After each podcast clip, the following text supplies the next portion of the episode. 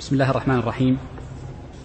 الحمد لله رب العالمين وأشهد أن لا إله إلا الله وحده لا شريك له وأشهد أن محمدا عبده ورسوله صلى الله عليه وعلى آله وأصحابه وسلم تسليما كثيرا إلى يوم الدين. ثم أما بعد فكنا قد وقفنا عند الحديث عن باب سجود السهو وكان قد بقي لنا من الباب الأول مسألة أو مسألتان وهي لها تعلق بسجود السهو وهذه من من من من نكت الفقهاء.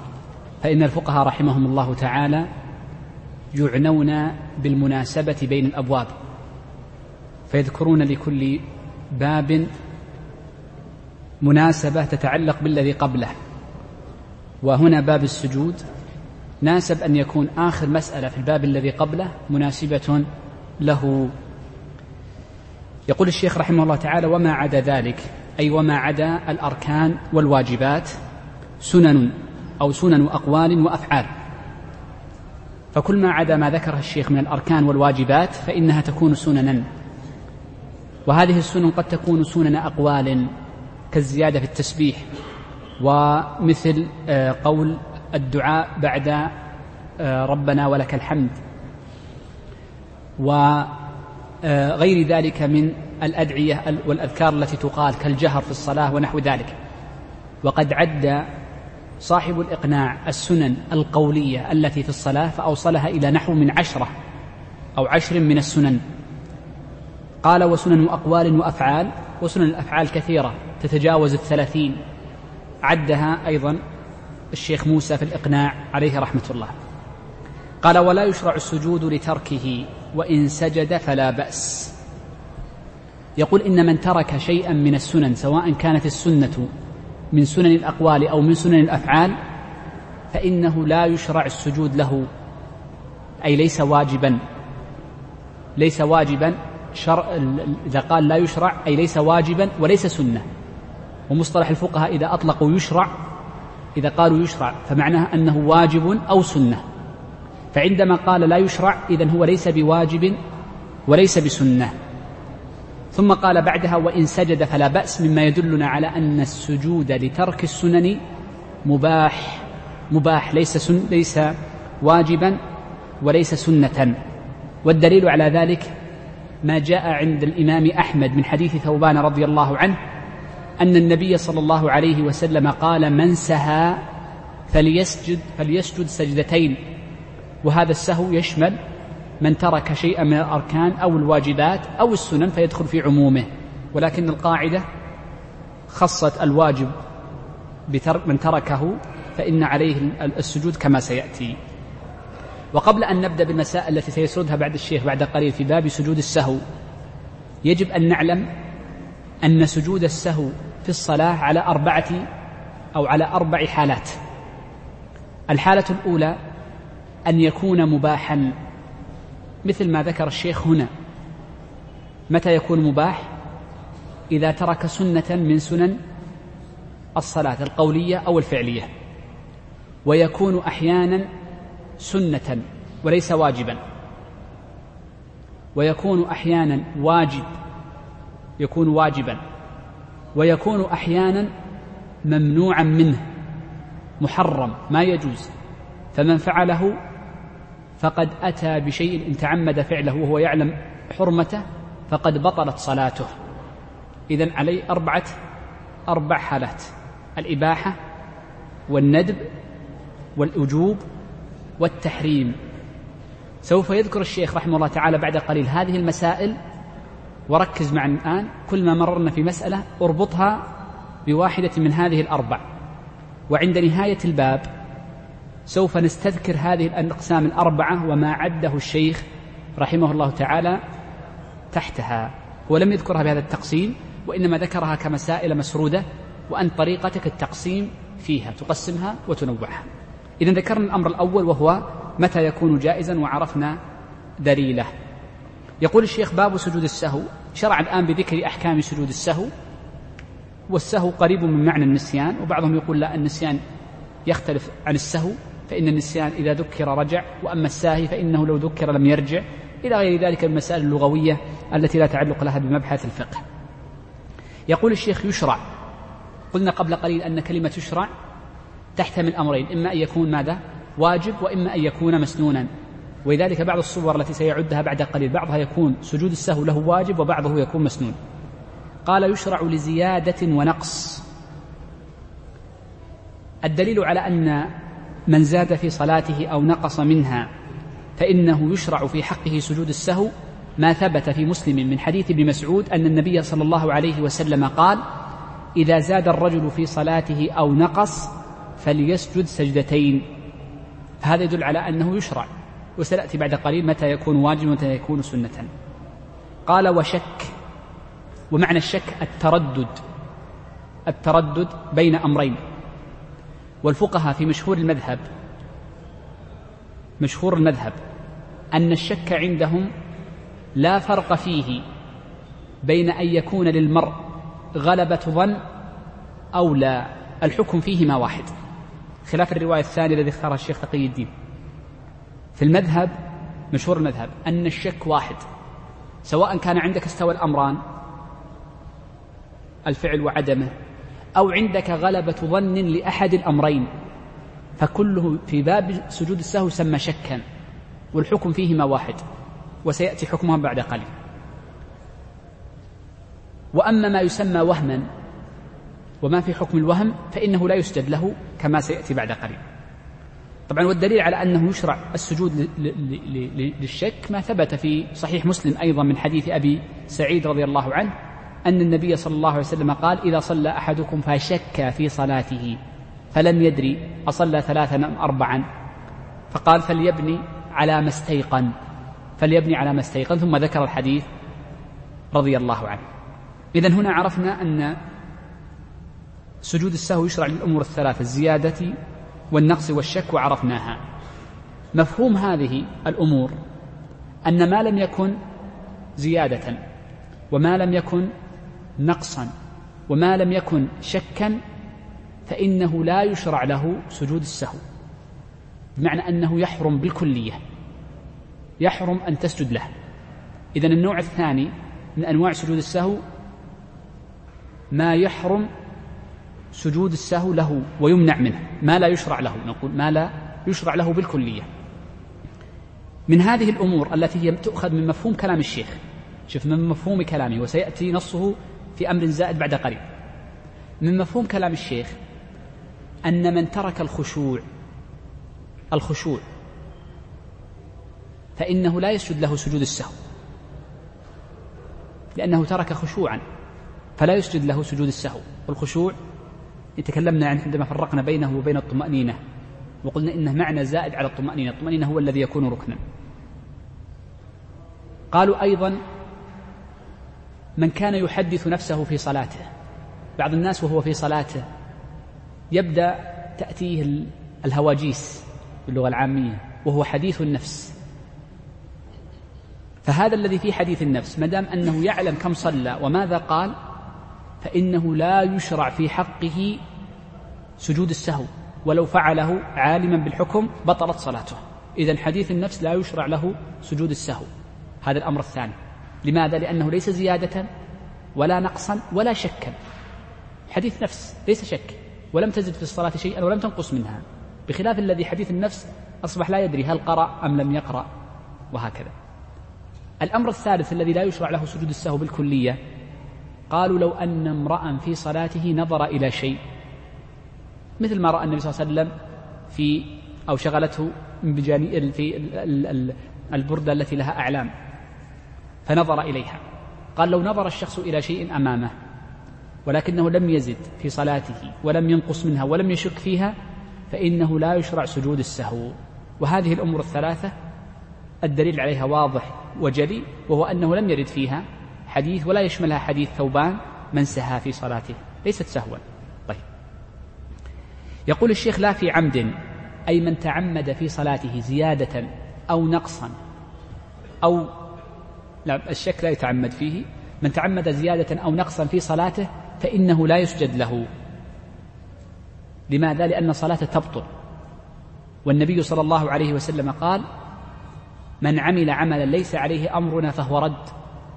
وقد ذكر الإمام أحمد أن هذا الحديث أعني حديث عائشة في مسلم الذي ذكرت لكم قبل قليل أنه أحد الأحاديث الثلاثة التي عليها مبنى الفقه. أن الفقه يبنى على ثلاثة أحاديث من هذا الحديث.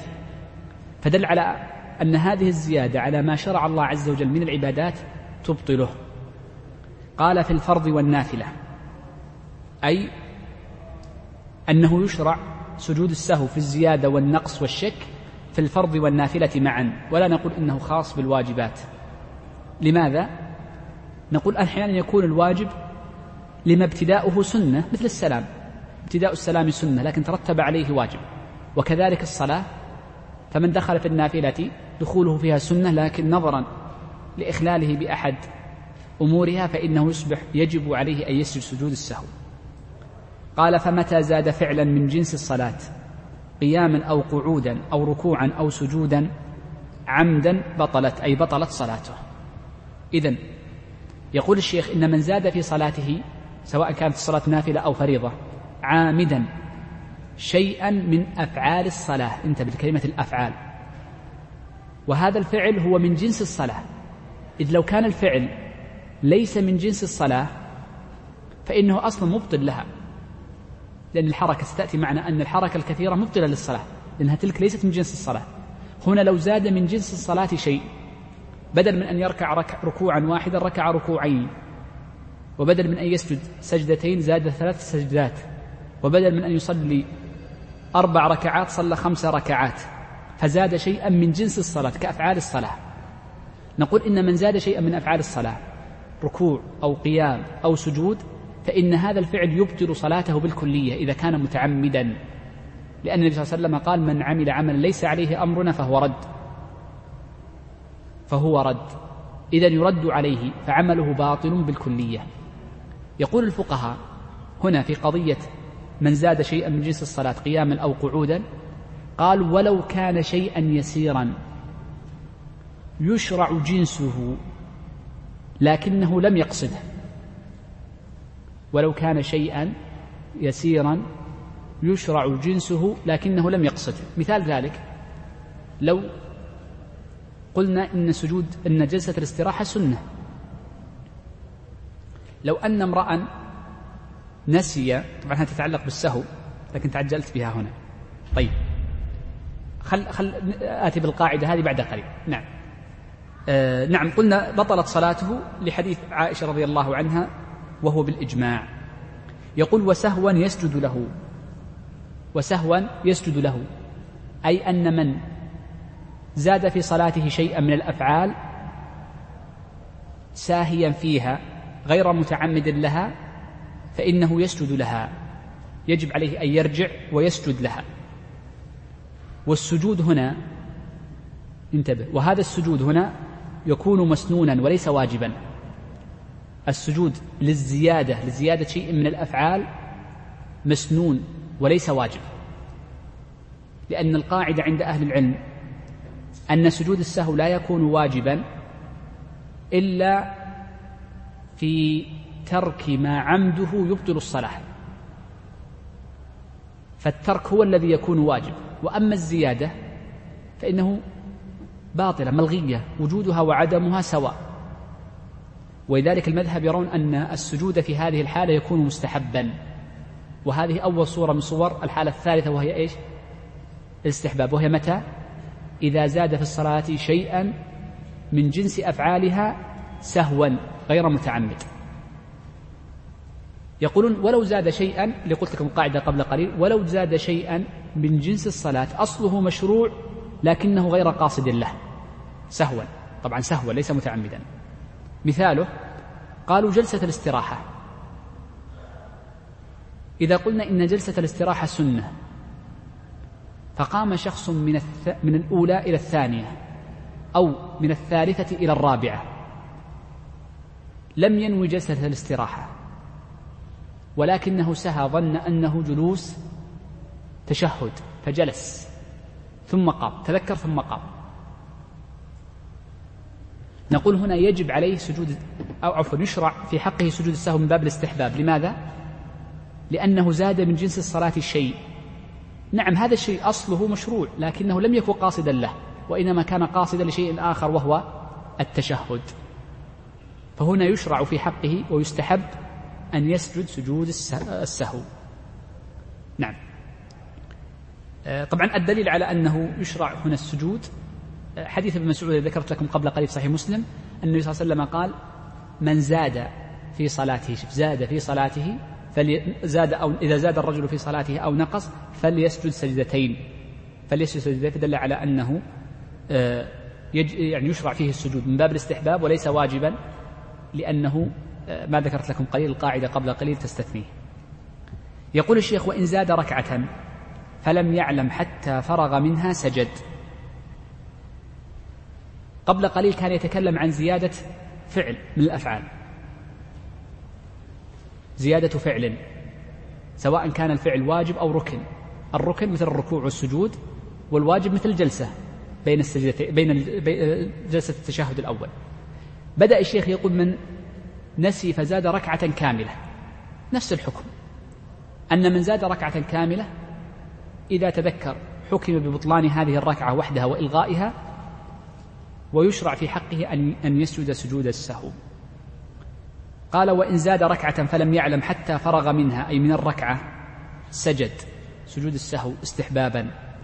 لما جاء أن النبي صلى الله عليه وسلم حديث ابن مسعود أن النبي صلى الله عليه وسلم صلى خمسا صلى الظهر خمسا فلما انفتل من صلاته أو فانتبه في صلاته صلى الله عليه وسلم فسجد للسهو قبل سلامه. نعم. قال وإن علم فيها أي في أثناء الركعة جلس في الحال. يجب عليه أن يجلس. إذ لو لم يجلس لحكم ببطلان صلاته لأنه زاد في الصلاة أمرا متعمدا شيئا من جنس الصلاة أفعال الصلاة متعمدا فيها فيجب عليه أن يجلس. فلو تذكر في ركوعه يجب عليه أن يجلس مباشرة. لو تذكر في قيامه يجب عليه أن يجلس. قال وإن علم فيها جلس في الحال فتشهد إن لم يكن تشهد أي قبل كأن تكون ثنائية ثم قام للثلاثية هنا يكون تشهد فيجلس ثم يسلم. ثم لم يكن يعني وإن كان قد لم يكن قد تشهد كان يكون قام للخامسة في الرباعية فإنه يجلس ويتشهد. قال وسجد وسلم. هذه من المواضع التي يكون سجود السجود فيها قبل السلام وهو مستحب. وسنمر إن شاء الله في نهاية الباب. نذكر متى يكون من كلام الشيخ متى يكون واجبا مستحبا ومتى يكون قبل السلام ومتى يكون بعده. طيب. يقول الشيخ وإن سبح به ثقتان. فأصر ولم يجزم بصواب نفسه بطلت صلاته. الشخص إذا أخطأ في صلاته في الأفعال انتبه نحن نتكلم عن الأفعال سيأتي الأقوال بعد قليل. إن أخطأ في الأفعال فإنه يجب على من كان بجانبه سواء كان مأموما أو كان من بجانبه ليس مؤتما به يجب أن ينبهه إلى خطأه لأن هذا من إنكار المنكر وتصحيح الخطأ يجب. ولذلك حتى لو صلى الشخص منفردا فكان بجانبه شخص آخر فرأى أنه زاد في صلاته ركعة أو نقص منها فيلزمه وجوبا أن يسبح به وجوبا. لماذا؟ لأن هذه الصلاة فزاد فيها شيئا يبطلها فيكون من باب التنبيه له وإنكار المنكر. إذا المسألة الأولى قضية أن التنبيه واجب. طيب انظر مسألة أخرى وإن كان خارجة عن الدرس لكنها قريبة منها. لو أن الذي يصلي سواء كان إماما أو منفردا أخطأ في قراءته فهل يجب الرد عليه أم لا؟ أخطأ. نقول إذا كان هذا الخطأ لا يحيل المعنى مثل أن يكون قد ارتج, ارتج عليه فلا يلزم الفتح عليه بلا إشكال. وأما إذا كان يحيل المعنى فقد بني الخلاف في وجوب الرد عليه على الخلاف في أن من لحن في في في قراءته هل يجب لحنا طبعا يبطل الصلاة الذي هو يحيل المعنى اللحن الجلي. هل من لحن في صلاته لحنا يحيل المعنى يجب عليه سجود السهو أم لا؟ وفيها روايتان في المذهب قيل إنها تجب وهو قول المجد وقيل إنه لا يجب. فمن قال إن اللحن الذي يحيل المعنى يوجب سجود السهو فإنه يجب الرد عليه. ومن قال لا فلا. هذا مسألة الخلاف مبنية على الخلاف هناك هو المسألة واحدة. أرجو أن تكون واضحة. طيب أنا اليوم الدرس أحاول أن أهدئ فيه شوي لأن مسائل دقيقة بعض الشيء. إذا عرفنا المسألة الأولى وهي قضية ماذا؟ أن تسبيح الثقتين أو تسبيح الشخص وتنبيهه لمن بجانبه واجب. الأمر الثاني قول الشيخ وإن سبح به ثقتان. قوله سبح لا يلزم أن يكون تنبيه المنبه الثقة هذا أو غيره أن يكون بالتسبيح. فقد يكون بالتصفيح أو التصفيق وذكرنا معناه وهو الضرب على ظهر الكد اليد اليسرى. وقد يكون بغيره كأن يكون الذي نبهه ليس قارئا ليس مصليا معه فيقول يا فلان لقد زدت ركعة. فليس لازما أن يكون بالتسبيح وإنما خرج مخرج الغالب خرج مخرج الغالب. طيب. المسألة الثالثة قول الشيخ وإن سبح به ثقتان. هذا يقول الفقهاء هو من باب الإخبار وليس من باب الشهادة. وبناء على ذلك فالثقتان يشمل الرجل والمرأة سواء. لأن عندهم ما كان من باب الشهادة المرأة أو المرأتان في مقابل رجل وما كان من باب الإخبار مثل رؤية الهلال ومثل بعض الأحكام الرجل والمرأة سواء لأنه إخبار عما رأوا. فهنا التسبيح من باب الإخبار. فلو سبح بالرجل امرأتان أو نبهته امرأتان يجب عليه أن يذهب لقولهما لأنه إخبار. قال ولو كان الثقتان غير بالغين لكنهما مميزين.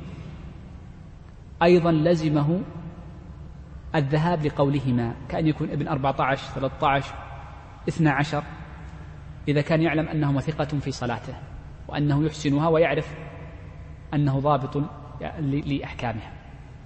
فيلزمه أن يصير لقولهما لأنه من باب الإخبار وليس من باب الشهادة. نعم. قال وإن سبح به ثقتان فأصر. إذا قبل فأصر نقول من سبح به ثقتان يجب أن نقول لزمه أن يرجع. إذا إذا سبح به ثقتان لزمه أن يرجع لقولهما.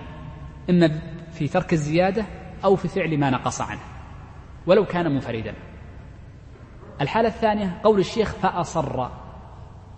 طبعا لماذا زدت هذه الزيادة قبل قليل؟ هي مفهوم كلام الشيخ الذي سيأتي. هو من مفهوم كلام الشيخ. قوله فأصر أي لم يرجع إلى قولهما. ولم يجزم يقول الشيخ ولم يجزم من باب اليقين وليس من باب غلبة الظن لأن في باب السهو عند الحنابلة يرون أنه غلبة الظن كالشك. في أبواب أخرى غلبة الظن ملحقة باليقين. هنا غلبة الظن ملحقة بالشك. وهذه من الفروق بين الأبواب الفقهية من دقيق الفروق من دقيق الفروق في المسائل. هنا قال ولم يجزم أي يقينا جازما مئة بالمئة. ولم يجزم بصواب نفسه بطلت صلاته. طيب. هنا قبل أن ننتقل من هذه الجملة آه سأتكلم عن هذه الجملة من جهتين. الجهة الأولى أن هذا الكلام من الشيخ رحمه الله تعالى لا بد من تقييده بحالة ليس على إطلاق. أعيد كلام الشيخ ثم أذكر لكم التقييد الذي لا بد أن نضيفه. الشيخ يقول إن المصلي إذا صلى فسبح به ثقتان وكان غير جازم في بأنه على صواب ولم يذهب لقولهما بطلت صلاته. طيب نقول تسبيح الثقات تسبيح الثقات له حالتان إما أن يكون لأجل زيادته وإما أن يكون لأجل نقصه. فإن كان لأجل زيادته فإنه يجب عليه أن يصير إلى قولهما. لأنه معناه أنه زاد في الصلاة ما ليس من ما ليس منها.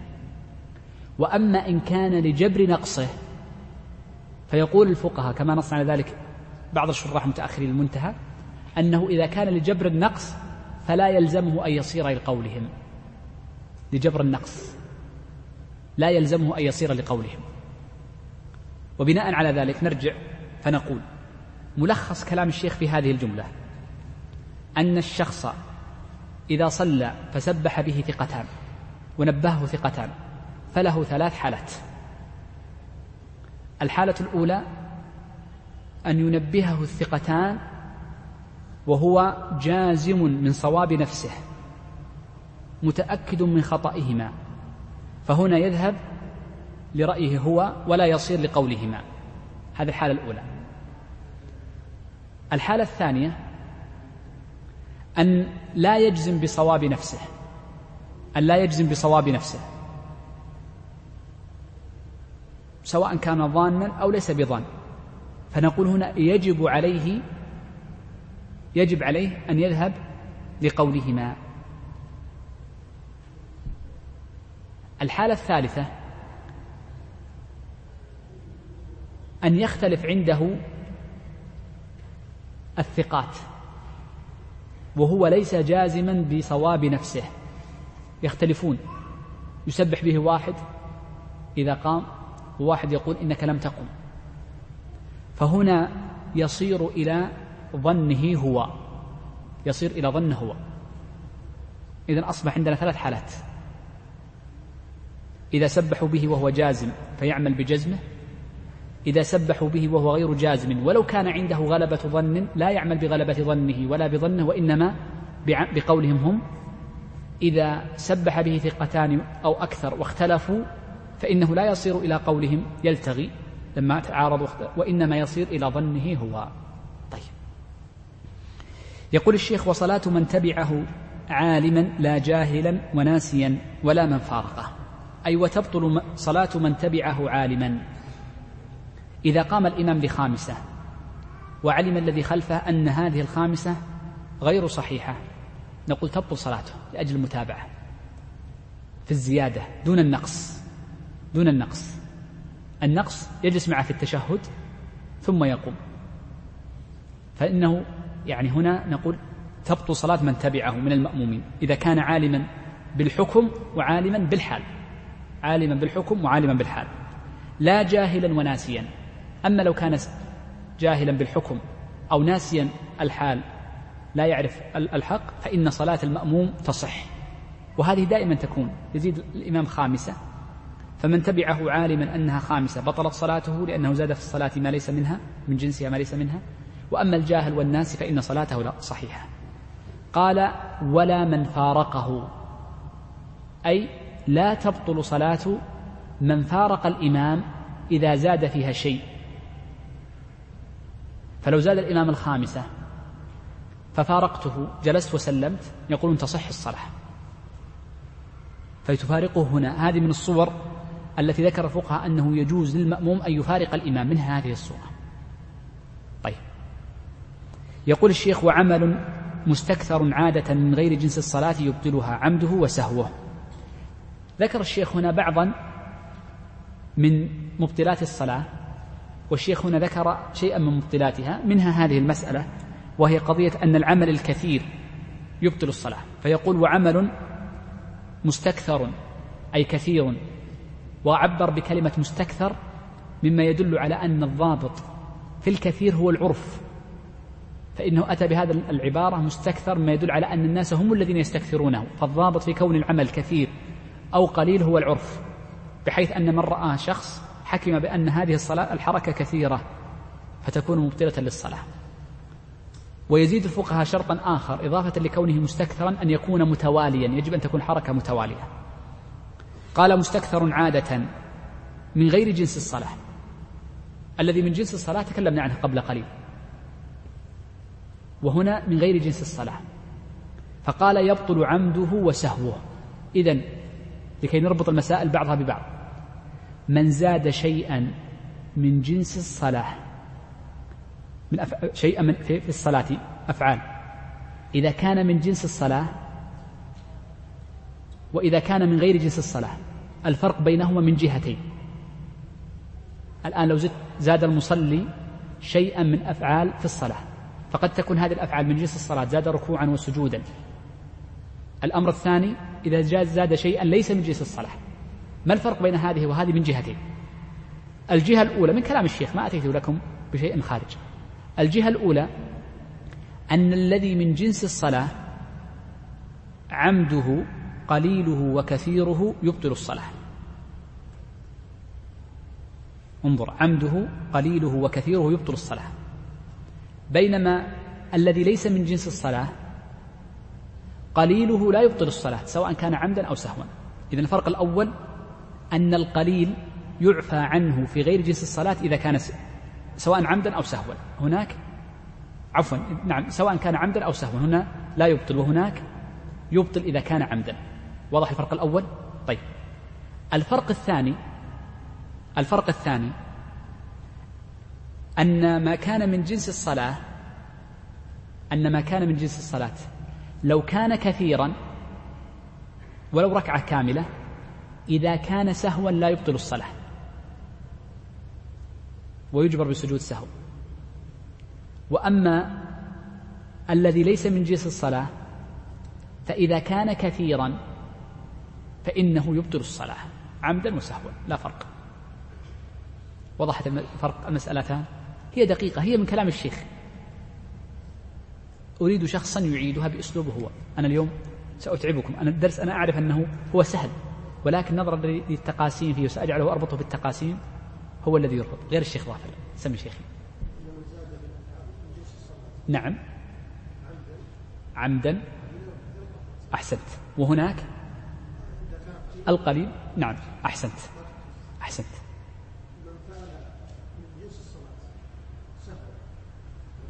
ولو كثيرا لا يبطلها. أحسنت. ممتاز. والثاني؟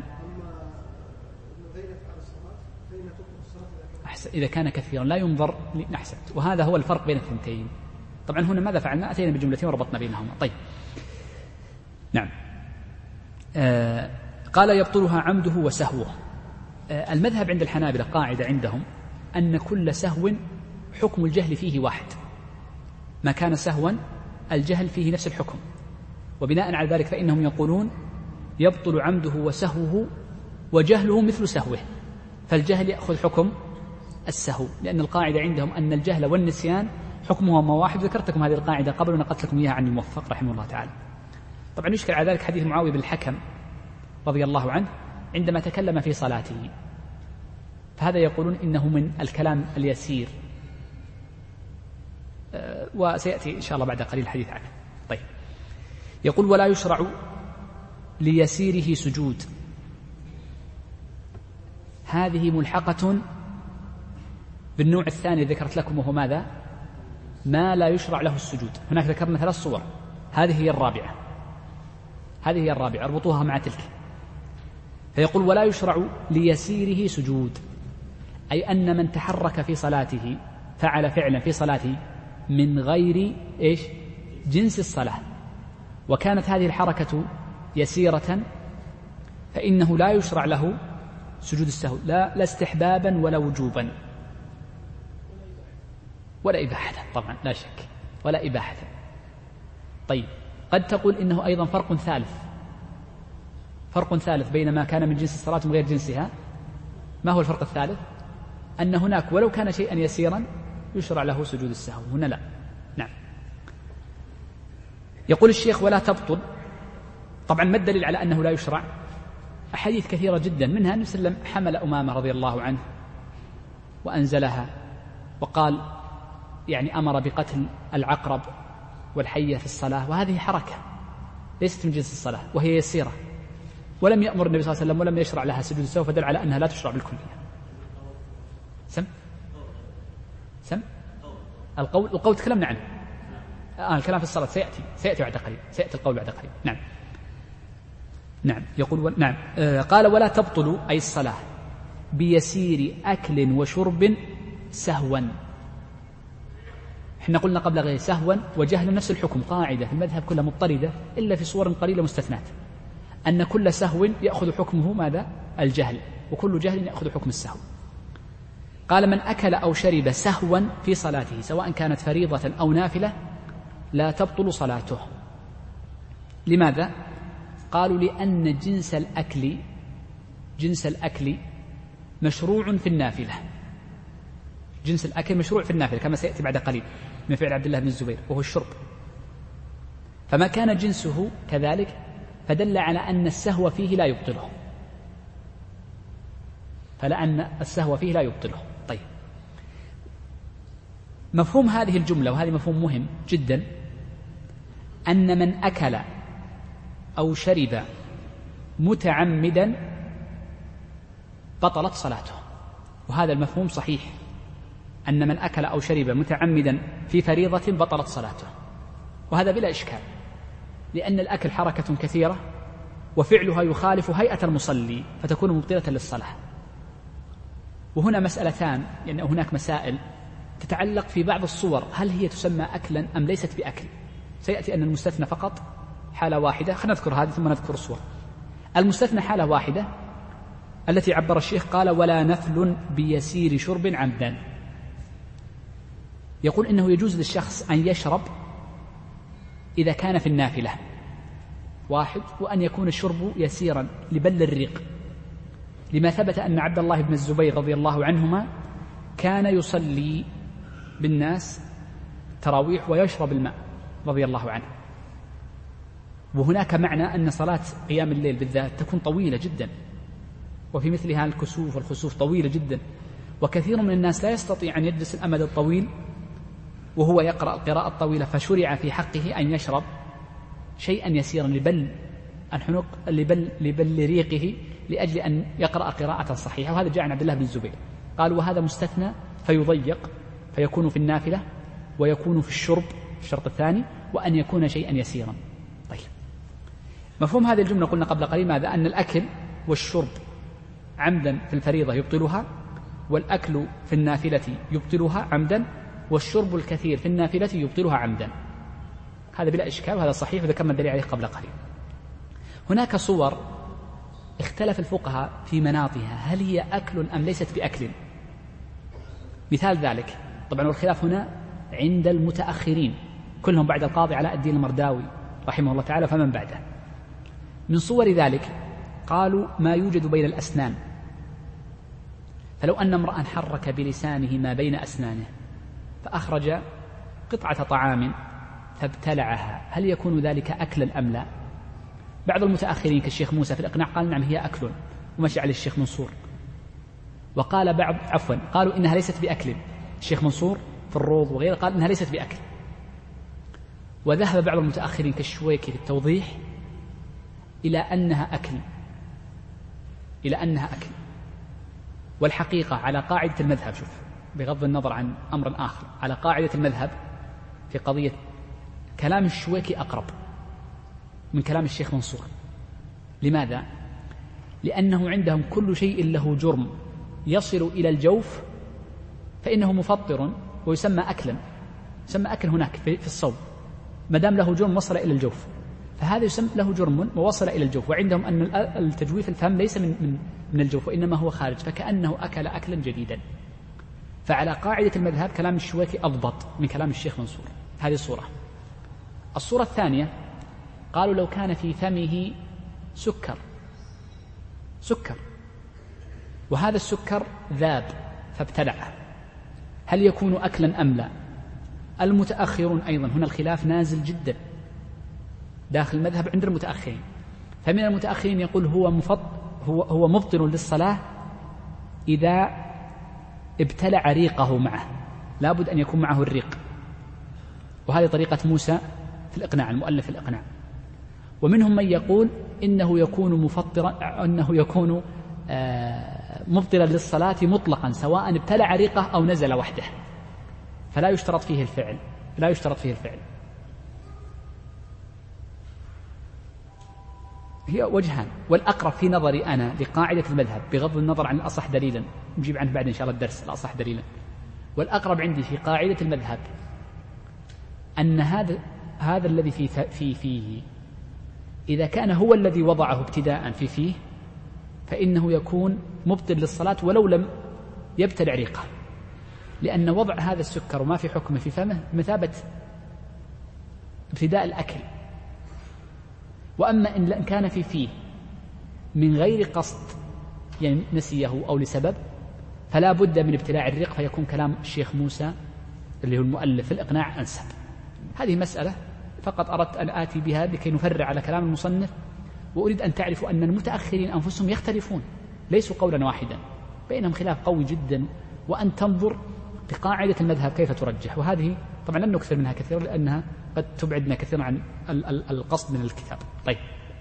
نعم يقول الشيخ نعم ولا تبطلوا. نعم انتهينا من هذه. يقول الشيخ وإن أتى بقول مشروع.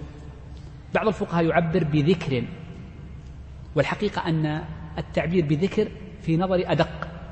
لماذا؟ لأن الصلاة كلها في أولها إلى آخرها ذكر. وما كان فيها من قول خارج عن معنى الذكر ليس قرآنا وليس تسبيحا ولا تمجيدا لله عز وجل فإنه سيأتي بعد قليل أن قليله وكثيره كله قد يكون مبطل للصلاة حتى بحرفين ولو تنحنح فبان حرفان. ولذلك التعبير بكلمة ذكر قد تكون أدق. نعم. يقول وكلاهما صحيح لا شك. قال وإن أتى بقول مشروع في غير موضعه. أتى بذكر في غير موضع لكنه مشروع. الصلاة كلها ذكر لله عز وجل. كقراءة في سجود. القراءة في السجود لا تشرع. ألا وإني نهيت أن أقرأ القرآن راكعا أو ساجدا. قراءة القرآن في الركوع والسجود غير مشروعة إلا في حالة واحدة. إذا كانت من باب الدعاء فتقول في سجودك ربنا آتنا في الدنيا حسنة وفي الآخرة حسنة وقنا عذاب النار. هنا أنت دعوت بها ولم تقرأ. مثل الجنوب يجوز له أن يقرأ هذه الآية من باب الدعاء لا من باب القراءة. قال وقعود كذلك لا يشرع في القعود لأن القعود له ذكره. ومثله ما ذكر الشيخ قال وتشهد في قيام لو قال التحيات لله وهو قائم أتى بذكر في غير موضعه. ومثله قال وقراءة سورة في الأخرتين أو في الأخيرتين أي في الصلاة الرباعية أو الثلاثية لو قرأ سورة زائدة على الفاتحة قراءة مشروعة. لكن ليس هذا محلها. قال لم تبطل صلاته. لا تبطل الصلاة. ولم يجب له سجود. ليس واجبا بل يشرع. إيش معنى يشرع؟ إذا هنا سنة. قلنا يشرع يحتمل أن يكون واجب وسنة. هنا معناه سنة. كيف عرفنا أنه سنة؟ قال لأنه لم يجب. فهذه من الصور التي تكون فيها السجود ماذا؟ سنة. وهي ماذا؟ لمن أراد أن يكتب؟ لمن أتى بذكر مشروع في غير موضعه. أتى بذكر مشروع في غير موضعه. سنة في حقه. بعض الناس كثير. بعض الناس وهو يجلس في التشهد ينسى يقول الحمد لله رب العالمين الرحمن الرحيم. كثير. من فعل هذا الشيء نقول له سجود السهو في حقك ماذا؟ سنة وليس واجب. نعم. ما الدليل على أنه سنة وليس بواجب؟ أن الصلاة أصلا كلها جعلت لذكر الله عز وجل فهو لم يأتي بشيء محظور فيها لم يأتي بشيء محظور فيها وإنما أتى بشيء مشروع فيها ولكنه في غير موضعه. فليس مبطلا للصلاة ما دام أنه لا يبطل الصلاة فهو آه ليس واجبا. كونه سنة ما الدليل عليه عموم حديث ثوبان من سهى في صلاته فليسجد سجدتين. نعم. انتقل الشيخ رحمه الله تعالى لمسألة أخرى. أوه تأخرنا في الشرح. طيب. يقول وإن سلم قبل إتمامها عمدا. هذه المبطل الثالث من مبطلات الصلاة التي ذكرها الشيخ. ذكر الشيخ شيئين الزيادة من جنس الصلاة وذكر أمر آخر الفعل الكثير. هنا ذكر الشيء الثالث وهو السلام قبل إتمامها هذا مبطل للصلاة. قال وإن سلم قبل إتمامها عمدا بطلت صلاته بإجماع المسلمين. لأن النبي صلى الله عليه وسلم قال من عمل عملا ليس عليه أمرنا فهو رد. عمل عملا نقصت عن الصلاة ما ليس منها. قال وإن كان سهوا ثم ذكر قريبا أتمها وسجد. أي إذا سلم قبل إتمام الصلاة ثم ذكر بعد ذكر بنفسه أو نبه. بعد ذلك فإنه يجب عليه أن يرجع ويتمها. والدليل على ذلك حديث أبي هريرة حديث ذي اليدين. لما صلى النبي صلى الله عليه وسلم فانفتل من صلاته على هيئة الغضبان شبك بين يديه. فهاب الصحابة أن يكلموه فقام سرعان الناس وخرجوا فقام رجل يقال له ذو اليدين فقال يا رسول الله هل قصرت الصلاة أم نسيت؟ قال لم تقصر ولم أنسى. قال بلى يا رسول الله فقد إنك صليت اثنتين فقال أصدق ذو اليدين؟ قالوا نعم. فقام صلى الله عليه وسلم فصلى الركعتين الباقيتين ومثله جاء من حديث عمران. فيقولون هنا إنه إن ذكرها من قريب مثل هذا. الرسول صلى الله عليه وسلم ذكرها عن قريب. وجاء في حديث عمران بن حسين أن وسلم تحرك من مكانه. قام من مكانه. فنبه فرجع وصلى الركعتين. قال فذكرها قريب. معنى القريب أمرين. قرب الزمان وقرب المكان. قرب الزمان يجب أن لا يكون هناك فصل. سنتكلم عن الفصل بعد قليل. الأمر الثاني يجب قرب الزمان أن لا يخرج من المسجد. أن لا يخرج من المسجد. إذا فذكرها عن قريب تشمل قربين قرب الزماني سيشرح الشيخ بعد قليل والقرب المكاني. فلو تحرك خرج من المسجد وابتعد نقول حتى وإن كانت الفترة قليلة نقول يجب أن تعيد الصلاة لأنه أصبح الفاصل طويلا.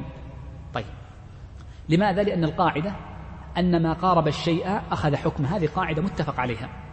أن ما قارب الشيء أخذ حكمه. يأخذ حكمه. ونحن عندما نستدل بالقاعدة إنما نستدل بماذا؟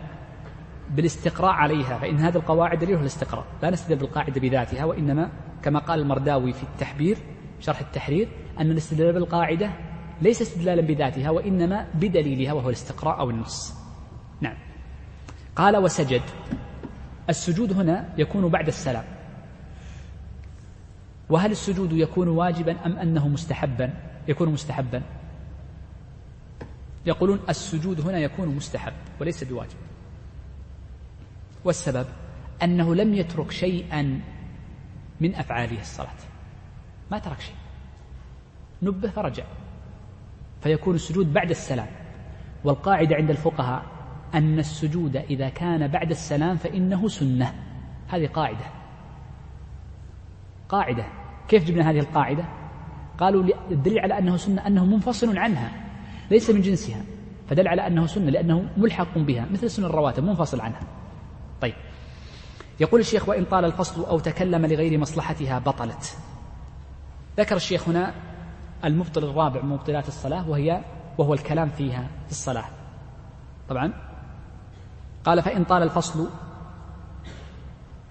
أو تكلم لغير مصلحتها بطلت ككلامه في صلبها. طبعا طال الفصل بينت لكم لماذا؟ لأنه تكون لا ما طال عن الشيء لا يأخذ حكمه ولا يكون متصل فكأنها صلاتين منفصلتين.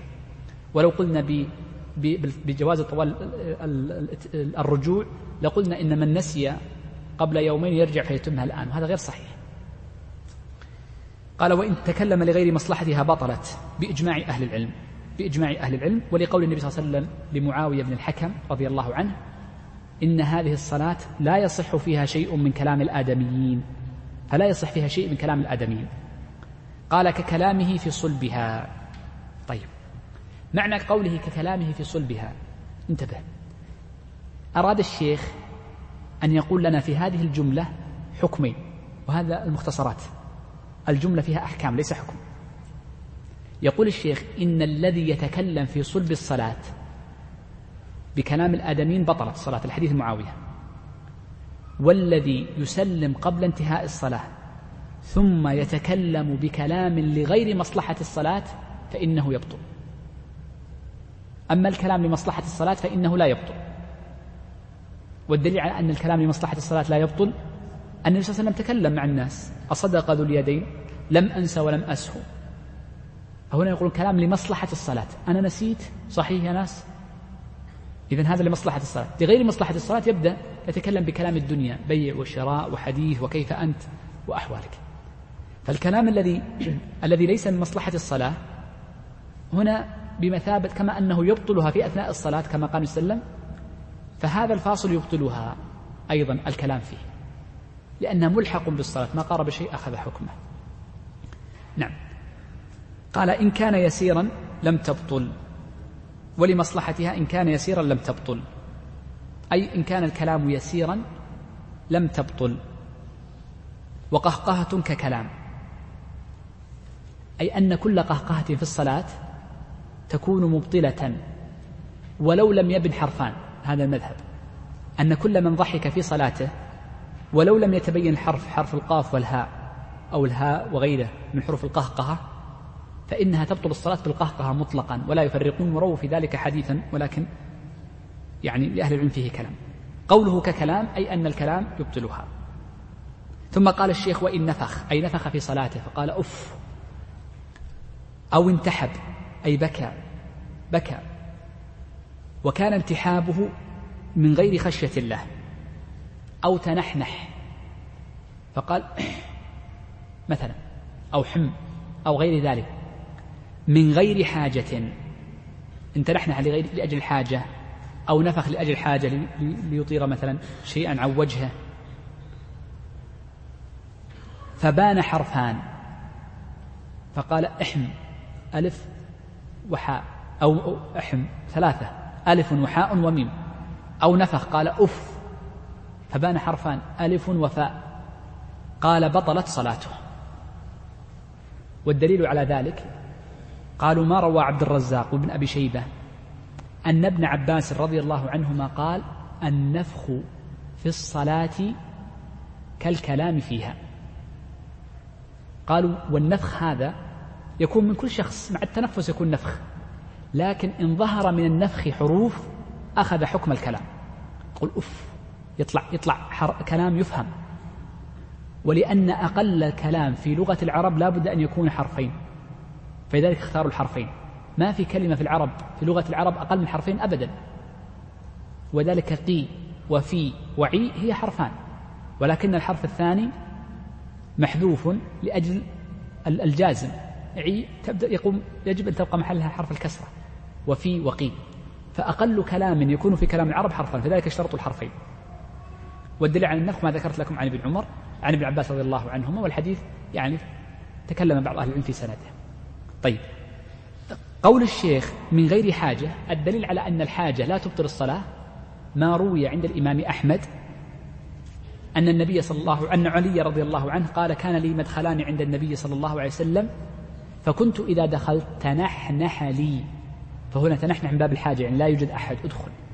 فالتنحنح لأجل الحاجة أو النفخ لأجل الحاجة وإن بان فيه حرفان معفو عنه لحديث علي إن صح. يقول الشيخ رحمه الله تعالى فصل نأخذه بسرعة أو نقف نأخذ يعني إن شاء الله بسرعة سأستعجل جدا مع أنه والله مهم التركيز فيه. يقول الشيخ فصل ومن ترك ركنا أي غير ركن الإحرام لأن من ترك ركن الإحرام لم تنعقد صلاته. ومن ترك ركنا غير ركن الإحرام من الأركان السابق ذكرها فذكره بعد شروعه في قراءة الركعة الأخرى. في قراءة في الركعة الثانية نسي ركوعا نسي سجودا نسي قراءة فاتحة نسي غير ذلك من الواجبات بطلت التي تركه منها. أي الركعة السابقة تبطل كاملة. طيب. طبعا هذا الفصل الذي ذكره الشيخ يذكر فيه أحكام النقص. الفصل السابق ذكر فيه أحكام الزيادة. وهنا يبدأ يتكلم عن أحكام النقص عن أحكام النقص. من نقص شيئا من الصلاة. قال وقبله أي فإن تذكر قبل الشروع في القراءة. وقبله أي قبل يعني قبل الشروع في القراءة تذكر في السجود أنه لم يركع تذكر في الجلوس أنه لم يركع تذكر حال قيامه للركوع للصلاة للركعة الثانية فلم يركع فيجب عليه أن يرجع. يقول وقبله أي قبل الشروع في القراءة يعود وجوبا يجب عليه أن يعود. والدليل على ذلك حديث المغيرة بن شعبة رضي الله عنه عند أهل السنن أن النبي صلى الله عليه وسلم قال إذا قام أحدكم من الثنائية فذكر قبل أن يستتم قائما فليجلس. إذن يجب عليه أن يرجع فيتدارك مع أن هذا واجب. وإن ذكر بعدما استتم قائما فلا يجلس. فدل ذلك على أنه إذا بدأ في الركعة, في الركعة الثانية وبدأ في أول أركانها وهو القراءة لأن ما قبل القراءة ليس ركنا. وهو الشروع واجب الانتقال بين اللي هو تكبيرة الانتقال ونحو ذلك فهو أول أركان الركعة التي بعدها وما قبله هو فاصل بين الركعتين فدل على أنه يجب عليه أن يرجع قبلها وبعده تبطل الركعة. قال وقبله يعود وجوبا أي يجب عليه أن يرجع. فإن لم يرجع بطلت الصلاة بالكلية. لا نقول بطلت الركعة بطلت الصلاة. كيف؟ رجل كان راكعا عفوا كان في صلاته فنسي ركوعه وهو في السجود انتبه وهو في السجود تذكر أنه لم يركع. نقول يجب عليك أن ترجع يجب عليك أن ترجع فتركع. تقوم الآن وتركع. إن قال يا ابن الحلال خل نبطل هذه الركعة. سأكمل السجدة الثانية وأقوم. نقول بطلت صلاتك. بطلت لماذا؟ نقول بطلت مطلقا. ليست بطلت الركعة الصلاة كلها. لأنه تعمد زيادة شيء في الصلاة ليس من جنسها تعمد زيادة شيء من جنس الصلاة فيها من أفعال الصلاة. وضح التعليل؟ وضح التعليل؟ طيب هو هو مبني على تعليل فقهي وهو يعني متفق عليه بلا خلاف. طيب انظر هذه الصورة. من نسي ركنا في الركعة. قلنا قبل قليل فتذكر في أثنائها وجب عليه الرجوع. وذكرنا أنه إن تذكر في أثنائها ولم يرجع متعمدا بطلت. هذا مفهوم كلام الشيخ ليس من نصه مفهومه مفهوم صحيح نصوص عليه في المطولات. طيب إن نسي إن نسي نسي. أحسنت. هذه اللي قلناها قبل قليل. طيب نسي. وفي السجود ناسي أنه فاتت الركعة. يسجد السجدة الثانية. ثم قام فتذكر في الركعة الثانية وبطلت الركعة هذه فقط. وضحت, وضحت, وضحت المسألة؟ طيب. إن تذكر في الركعة الثالثة في السجود في الركعة الثالثة ماذا نقول؟ بطلت الركعة الأولى والركعة الثالثة تعتبر في حقها الثانية. ما يرجع. يرجع إذا ذكر في أثناء الركعة. هي نفس المسألة بس أنا قلبت لكم الصور. هي نفسها. طيب. قال وإن علم بعد سلامه فكترك ركعة كاملة. مثل ما سبق في المسألة قبلها الذي يسلم عن نقص عن نقص ركعة. يجب عليه أن يأتي بها إن كان الفصل طويلا أو حدث فيه كلام أو خرج عن مكانه فإنه نقول ماذا؟ بطلت الصلاة. وإن كان قصيرا ولم يكن فيه كلام إلا لمصلحتها فإنه يجب عليه أن يتم. يعني كمن سلم قبل إتمامها. يقول الشيخ وإن نسي التشهد الأول. الآن المسائل التي قبل قليل تكلم الشيخ عن من نقص ركنا. بدأ الشيخ الآن يذكر من نقص واجبا من واجبات الصلاة. واجب من واجبات الصلاة. يقول وإن نسي التشهد الأول. هو الذي من أفعال الصلاة. من الأفعال واجب التشهد. وأغلب الواجبات الباقية كلها ماذا؟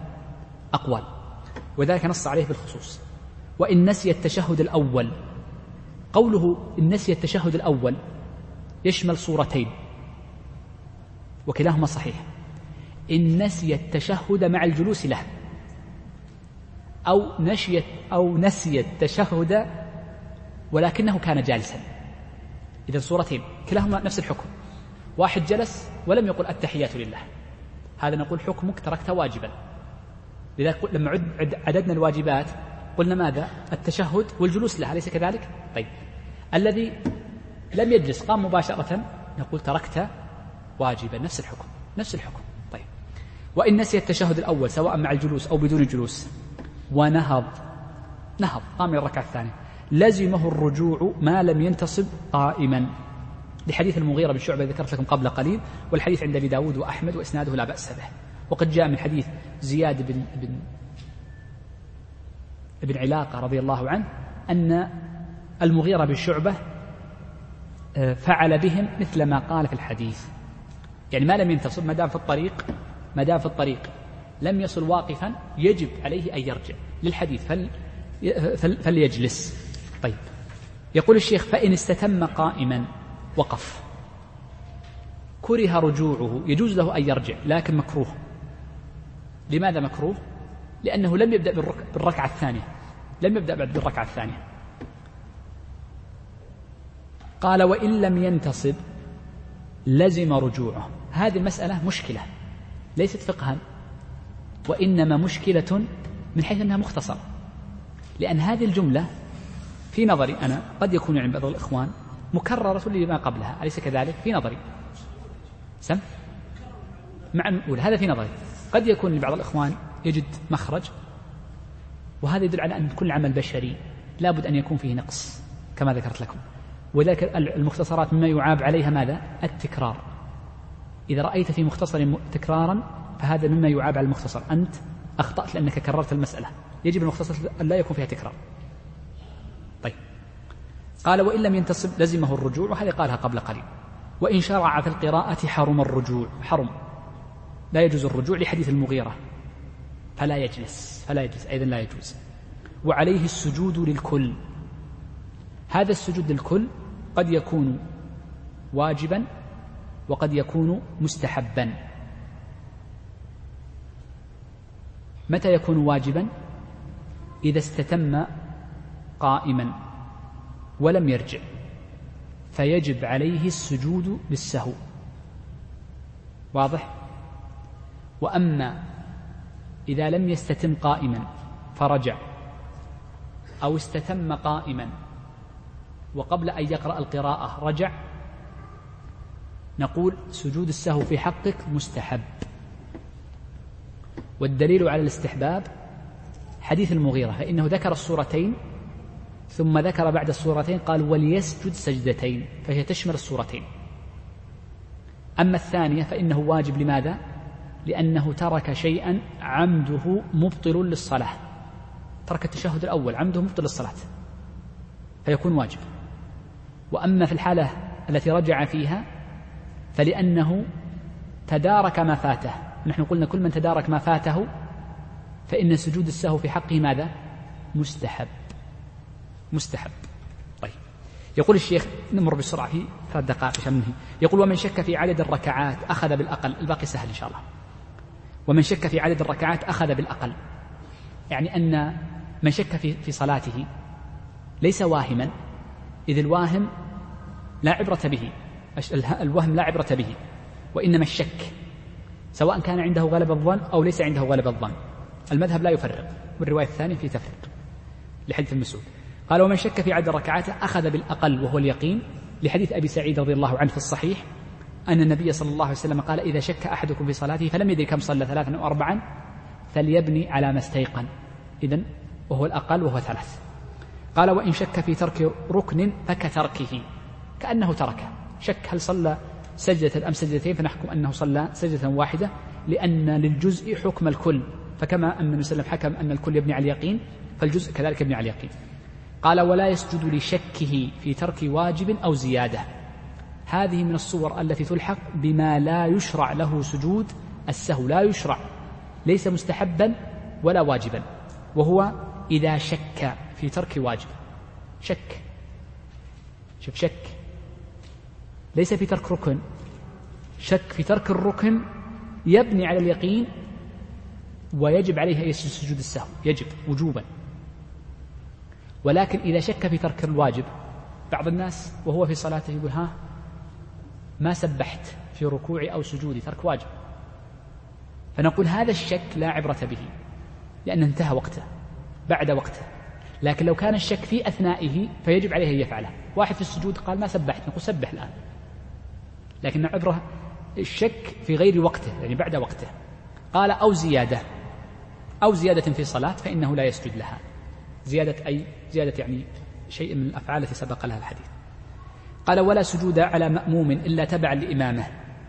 ما يسجد المأموم إلا تبع لإمامه لما جاء عن عمر رضي الله عنه أنه قال أن الإمام أن المأموم يكون تابعا يعني مرفوع للنبي صلى الله عليه وسلم أنه ذكر أن المأموم تابع لإمامه. إلا في حالة واحدة ينفرد المأموم عن إمامه إذا كان مسبوقا.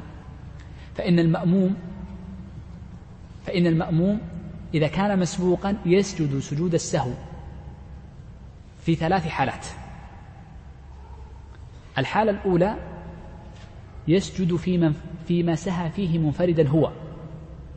إذا إذا إذا إذا انفرد هو في شيء بعده فإنه يسجد له سجود السهو إما وجوبا أو استحبابا بناء على ما يكون فيه. الأمر الثاني يسجد سجود السهو فيما سهى فيه مع إمامه. المذهب أن ما سهى فيه مع إمامه يسجد سجود السهو. لماذا؟ لأنه متعلق بآخر الصلاة وآخر الصلاة هو كان منفصلا فيها. الأمر الثالث يسجد سجود السهو إذا سلم مع إمامه ساهيا. بعض المأمومين إذا قال الإمام السلام عليكم ورحمة الله سلم ثم انتبه. هنا لماذا فصلناه؟ لأنه ليس مع الإمام. الإمام خرج من الصلاة. وليس فيما انفرد به في مرحلة في النص. لذلك نقول أيضا هذه يسجد فيها. ذكرناها من باب التوضيح. إذا المأموم يسجد لمن فرد به وما كان مع إمامه وسهوه مع إمامه ولسلامه مع إمام سهوا. يقول الشيخ وتبطل بترك سجود أفضلية قبل السلام فقط. أي سجود يكون قبل السلام؟ فإنه تبطل به الصلاة إذا كانت أفضليته قبل السلام. أما ما كانت أفضليته بعد السلام وما كانت أفضليته بعد السلام موضع واحد. المذهب وهم موضعان على الرواية الثانية. الموضع هذا انتبه. هو كل سلام كل آه، سلام في الصلاة قبل انتهائها. يسميه الفقهاء السجود عن نقص نقص في صلاة نفسها ليس نقص ركن أو نقص واجب وإنما نقص ركعة كاملة فسلم قبل انتهائها. إذ الفقهاء هذه من مشاكل كتاب سجود السهو من مشاكل سجود السهو أن الفقهاء يعبرون بالنقص عن تعبيرين ليس بتعبير واحد. فقهاء الحنابلة أيضا يعبرون بتعبيرين. أحيانا يقصدون بالنقص نقص الركن أو الواجب. وأحيانا في هذا الموضع يعبرون بالنقص عن السلام عن نقص ركعة.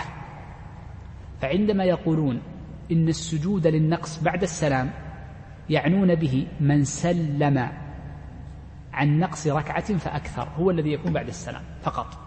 عندهم. الموضع الثاني عند غيرهم من بنى على غلبة الظن. المذهب لا يرى غلبة الظن من حديث ابن مسعود فليبني على ظنه وليسجد بعد السلام. طيب. يقول وإن نسيه أي نسي السلام وسلم سجد السهو وسلم سجد إن قرب زمانه لأنه من باب القضاء. مثل ما قلنا إنه لأنه واجب يتصل به. وأما إن طال زمانه فإنه لا يقضى وصحت صلاته لأنه فات محله والواجب لأنه من الواجبات ليس الأركان. والواجبات تسقط بالنسيان إلا أن يكون لها بدل كسجود سهو ونحو ذلك أو جبران. قال ومن سهى مرارا كفاه سجدتان من سهى في صلاته أكثر من مرة ولو كانت في محلات مختلفة فإنه يكفيه سجود واحد بإجماع أهل العلم لأن الموضع لا يحتمل إلا سجودا واحدا. طيب بالنسبة للمسألة سأعطيكم واجب وهذا الواجب آخذه منكم الأسبوع القادم. زين لأن الوقت ما يمديني أسألكم الآن. تأخرت عليكم أطلت عليكم. سأجعل لكم واجب تأتون به الأسبوع القادم. وشيخ إبراهيم توعدنا بجوائز ولو كتب ولو من, من المسجد. من كيسك. جزاك الله. طيب الواجب أعطيكم واجب أو واجبين إن شئتم. الواجب الأول من كلام المصنف وما زدته زدت ثلاث مسائل فقط. عشان تعرف. متى يكون سجود السهو واجبا؟ ومتى يكون مستحبا ومتى يكون مباحا ومتى يكون غير مشروع. معنى غير مشروع يعني باطل. اجمعها لي.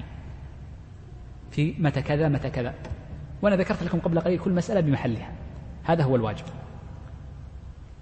نأتي بواجب ثاني. سؤال ثاني. هذا هو صعب سيأخذ منكم أقل شيء نصف ساعة. صعب يعني يحتاج تأمل. وهذه الطريقة يعني إخوان حقيقة مفيدة جدا. أن تأخذ الكتاب ثم ترتبه. ترتبه بتقسيمك أنت. نفس الكلام هذا. هذه هي التي تكسبك فهم المسألة وربطها. وهي التي أشار لها يعني عمر بن الخطاب رضي الله عنه حينما قال اعرف الأشباه والنظائر. اجمع المستحبات وحدها والواجبات وحدها وما كان له حالة كذا. ثم تعرف بعد ذلك الفروقات المستثنيات. هذه هي التي تكون محل إشكال. أيضا سؤال ثاني خليني أعطيكم سؤال ثاني من الوقت. الشيخ ذكر أنا أجبت عنه قبل قليل لكن ابحث عنه أنت. ذكر الشيخ في هذا الباب أربعة مبطلات للصلاة أو خمسة ربما. لو تأمل ستجد خمسة. ربما أنا ما أدري أنا في ذهننا أربعة. استخرج هذه الأربعة.